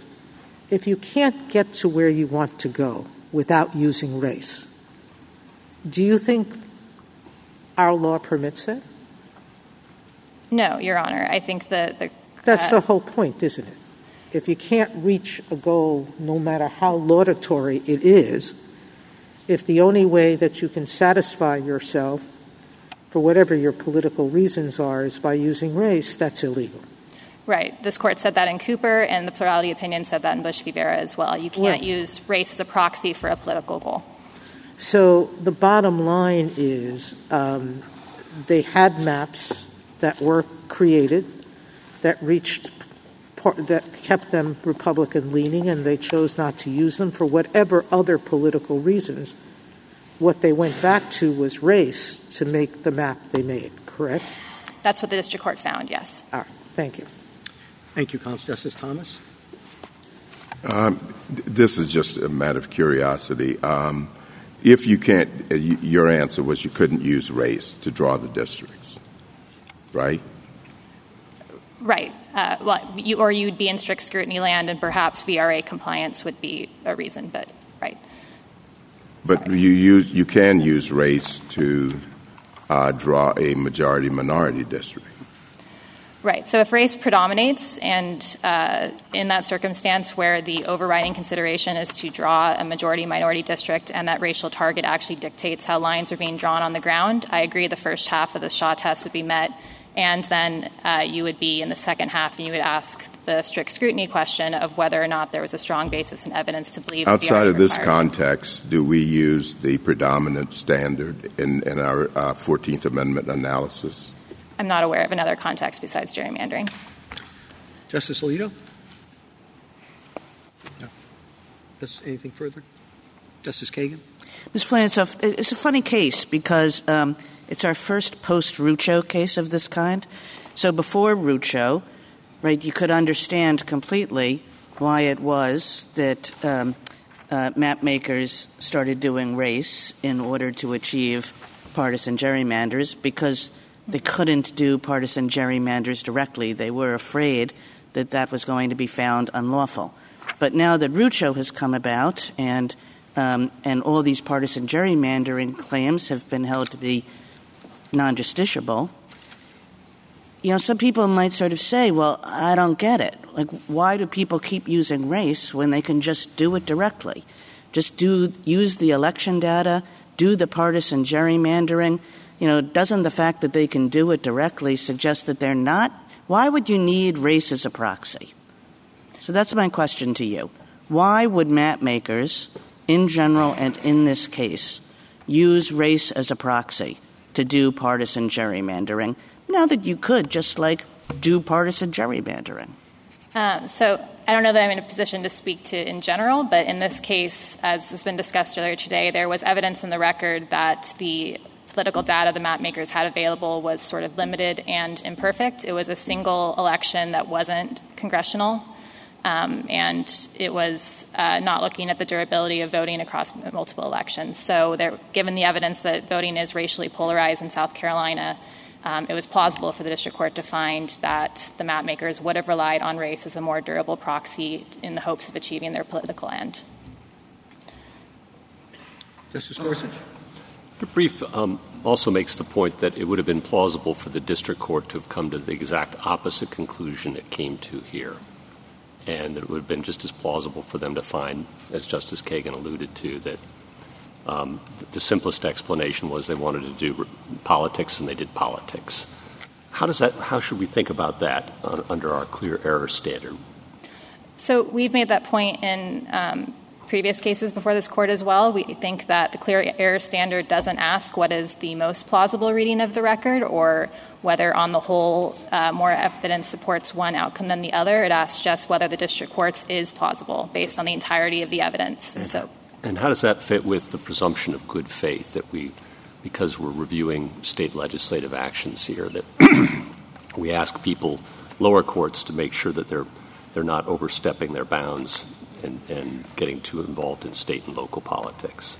We think the, the presumption of good faith is sort of baked into how the burdens work here, and also that in this particular case, the plaintiffs did have the obligation to disentangle race and politics. And we also think that um, the predominant standard is a very high standard that also accounts uh, that doesn't you know find predominance met based just on racial awareness or race consciousness and so we think setting the bar that high is what um, uh, affords respect to legislatures' districting choices in this area.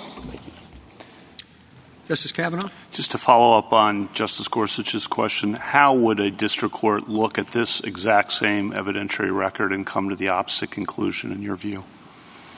Um, I think the expert evidence played a very big role here. Um, you know, I think the district court is in a very good position to make the kind of assessments about methodology that we've been discussing here today. But you've looked at this record and you obviously concluded that the district court could have said no, that expert evidence is not sufficiently reliable or probative in light of the overall record to support the plaintiff's case.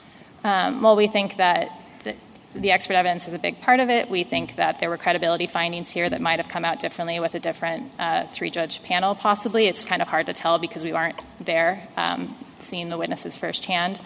Um, and, you know, we, take the point that these are just difficult cases, as this court said in Cooper, when there is a political defense being raised. And so you can often describe or attribute certain oddities in district lines to being politics or race. And so, given that, we recognize that um, district courts have a, a tough job here to sort of just look at the entirety of the evidence and figure out whether or not uh, the plaintiffs have carried their burden.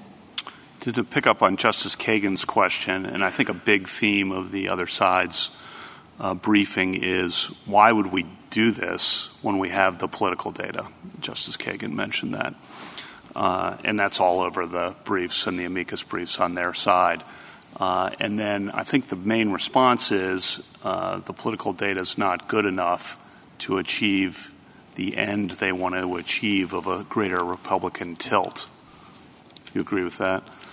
Yes, we agree there's evidence in the record for the district court to, find that, yes. What if we disagree on that point about the strength of the political data? I think in an earlier question, Justice Kagan mentioned that that uh, asked about the reliability of that data or how probative that data is. Suppose we think that data is fairly probative. Does the whole case that uh, that plaintiffs had, the district court's conclusion, then all fall because that's really the linchpin of the response to the main argument uh, that the state's giving, which is we relied on this political data. The response is that political data is no good, so you couldn't have been. If that data is good, should we reverse? No, I don't think so. I think there's also the fact that the BVAP in CD1 stayed basically frozen even after about 190,000 people were being moved in and out of the district. I think there's um, the. Can't that show correlation? I'm not sure it can. I mean, I, it's. I'm not sure the defendants have shown that inevitably you would have arrived at that exact same BVAP uh, given those line drawing. I mean, the line drawing decisions in Charleston County are what we're talking about, how people were moved in that area to achieve what the district court found was a racial target. Um, so there's that. There's the, the disparities in uh, white voters or black voters being taken out and white voters being left in, even of the same political party. The district court did have credibility findings here, and there was also the expert evidence that isolated out race from political affiliation and said race explains the lines here. Why do you think 2020 presidential election data is not uh, reliable, probative, or whatever term you want to use there, sufficiently reliable or probative that it would have made sense to rely on that? I think looking at just one, and there's evidence in the record about all this, but looking to just one election um, and not an election for the race that you're actually studying, uh, my understanding is that when we do functional analyses of voting patterns, we look at multiple elections and you know hope to be able to look at uh, voting patterns in races that are actually at issue with the districts we're talking about. Um, I think But you think also looking at 2020 and figuring out were you a Trump voter or were you a Biden voter is not probative to whether you're going to vote for Nancy Mace or not in the next election? I think there is evidence discussing about how uh, voters are more likely to, at least uh, I believe that white voters are more likely to switch over and vote for a candidate in a presidential race and not, you know, switch uh, across party lines to do that. Um, and given that evidence, I think it was plausible for the district court to reason that there would be a reason to rely on race um, in order to achieve the political goal. Okay, thank you. Justice Barrett? So I think the difficult thing about this case is that clear error review, we owe a lot of deference to the district court's findings. But we're also reviewing it in light of the legal standards. I'm not I'm talking about factual, I'm not talking about the arguments that there was legal error here, but we're reviewing it in light of the fact that the plaintiffs bear an exceedingly heavy burden when they're trying to disentangle race and politics, and that we give the legislature a presumption of good faith. So we're asking whether the district court made a clear error in light of the fact that it was judging the factual record with those things into account. And the Chief Justice has outlined, you know, kind of the sum, I think, in a, in a pretty concise way of the evidence, um, which was all circumstantial here. I think there's a reason why Dr. Ragusa's report keeps coming up is because it was the best of the expert reports that actually did try to disentangle race and politics, which was the key question here. And you pointed out, and, and so did Um, so did the respondent, that they didn't point out an alternative map, but they had expert evidence that was just as good because it made similar points. But this is my question about Dr. Ragusa's evidence. Did it control for factors like contiguousness and compactness?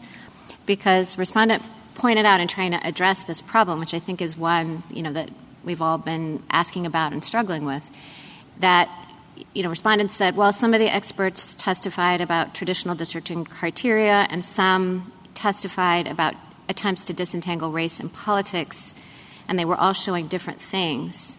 But did anybody consider all of them? Because it seems to me like that would be really relevant evidence, and I want to be sure that I'm understanding Dr. Ragusa's testimony and its assumptions accurately. So, what's what's your view on that? So the county envelope methodology um, essentially looks at the area from which uh, voters, or in this case, precincts, can be drawn by looking at the counties that previously constituted or overlapped with CD1.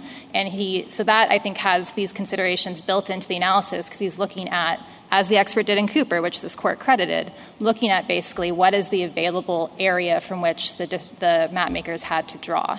Um, and I would also say that, you know, uh, my friend has made the point that, you know, it's you're theoretically possible that you could go pretty deep into a county under that analysis, but that is what the map makers did. They took in the entirety of two counties and went to their furthest reaches when they drew the map. And so I think it was reasonable for Dr. Ragusa's analysis to do the same thing in figuring out the area from which he could draw. Um, and last question how do you think we should think about clear error review in the kind of situation that I outlined, where the plaintiff's burden was so heavy below? Um, because of the good faith standard and because of the heavy burden that a plaintiff bears in trying to disentangle race and politics. How do you think that should affect our review of the facts? I think Cooper spoke to this and said that it doesn't affect how clear error works. It doesn't affect, um, it doesn't create some kind of a pro, uh, pro defendant presumption on review. It's still factual findings. It's still this court's usual Anderson standards for looking at those. Okay, thank you. Justice Jackson? Yeah, I just wanted to um, ask about the question that Justice Kavanaugh asked with respect to our own assessment of the presidential election data and whether or not it's reliable. Is that a finding of fact or that we would owe sort of clear error review deference to the district court's determination, or is that something we are apt to or allowed to take into account ourselves? I think that's evidence that's in the record that renders the district court's finding of a racial target and the legislature's use of race plausible. Um, so no, I don't think you have to. No, in other words, are we looking at it de novo? So, like, what what result from the fact that we might disagree about the fact that the district uh, uh, about the reliability of the presidential election? Do we owe the district court deference with respect to their determination that having that data, um, you know, was not, was not enough? And that race was actually at issue here. Do we owe them any deference with respect to that? So I do want to be careful. I'm not sure there was a specific finding in the district court opinion about this question of um, the 2020 data. And so I think uh, this is because this court's looking at the, all the evidence in the record to determine whether the findings the district court made were plausible. That's why I think this is coming up. Okay. And, and um, with respect to this question about maps and alternative map, I'm just wondering whether or not an alternative map is helpful with respect to the contention that the district was being oddly manufactured with respect to who was being moved in or out. This is similar to the question that I asked uh, plaintiffs' counsel. My understanding is that um, politics is driving it at a sort of meta level and the map maker identifies a Republican leaning district that he would like to include. That Republican leaning district has both white and black voters in it. And so one would assume that just by that move, the BVAP goes up. I don't know if that's right, but I'm, just, I'm, walk, I'm walking it through. But in this situation, the BVAP stays the same at the end of the day, and we have evidence that the map maker went into the rest of the district and moved out a certain number of Democratic leaning voters who happened to be black, or plaintiffs say because they were black, but that's what makes the BVAP remain the same. It's that we've now moved out black Democrats. Um, to account for, I guess, the Republican leaning uh, district that we have included. Is the use of race in that way? You know, I have now got a, a, a higher BVAP than I want, and I'm moving out black voters, not white Democrats, black Democrats, in order to bring the BVAP down. Is that um, a violation in, in this world? Yes, and we think that was a very probative piece of evidence that contributed to the district court's finding. And what would a map do? If that's the kind of violation that I am trying to establish as the plaintiff, I guess what I don't understand is why having an alternative map is going to uh, illuminate that in any way. Right. I think an alternative map could show a different way that lines could have been drawn and show whether or not there are different ways to do it that it could accomplish some or all of the defendant's goals. But I don't think it's the only way to answer this core question of what was driving the decision making. And, and in fact, if this dynamic is what is really bothering me, for example, as a plaintiff, I'm putting myself in their shoes, it doesn't necessarily even make sense to me that you would produce a map to prove that dynamic is happening. You would have expert testimony in the way that you have. You would, you know, explain it all through. But I don't. I guess I just don't see how a map would be helpful if if that's the dynamic that I'm trying to focus on. I think that uh, it was very reasonable for plaintiffs to offer expert testimony to that. I think the other evidence speaks to it as well. I do think that cases have sort of a different mix of circumstantial, sometimes with direct, and you just kind of have to take the record and see what uh, pro, uh, persuasive conclusions can be drawn for it without any so the government's position is that you don't necessarily have to have a map and you don't necessarily have to have direct evidence. We've been hearing a lot about the lack of direct evidence in this case. Is there a world in which you can uh, put together a case that demonstrates that race is actually operative in this environment without direct evidence and without a map? Yes. Thank you. Thank you, Thank you, counsel. Uh, rebuttal, Mr. Gore? Today's argument underscores why the alternative map requirement is so vital. It ensures that racial gerrymandering cases remain focused on racial discrimination and not partisan disputes. It also ensures that the grave finding of racial gerrymandering rests on actual evidence of racial predominance and not malleable expert analysis. If Dr. Ragusa were correct that race better explains the enacted plan than politics, it should have been very easy to draw an alternative map that disentangled the two and preserved the Republican uh, political lean in District 1. Appellees failed that requirement. They did put alternative maps into the record, so they obviously had the capacity to do that, and all the alternative maps turned District 1 into a majority Democratic district. We've heard from Counsel for the United States about two plans in the record the House Staff Plan and the SAB Plan. Neither of those increased the Republican tilt like the enacted plan did, and neither was as compliant with traditional districting principles, so neither of those plans would have been enacted. In fact, Senator Campsen became involved in drawing the enacted plan and sponsoring it precisely because the House staff plan imperiled District 1 and threatened to turn it into a majority Democratic district. Uh, counsel for the other side mentioned Gomillion, but in Gomillion there was an alternative map because there had been prior municipal boundaries of Tuskegee that were perfectly square before the redrawing that was done in an intentionally discriminatory way. So that map also underscored that there was intentional discrimination in Gomillion, which is a totally different case from this for, for a host of reasons otherwise. Let me address the point about election data. The district court did not find that the 2020 presidential election data was unreliable the district court actually itself relied on that data. It used that data to illustrate the correlation between race and politics. It thought that data was reliable, and all the direct evidence showed that it was reliable and far more reliable than racial data that doesn't address white voters and doesn't address voting and turnout.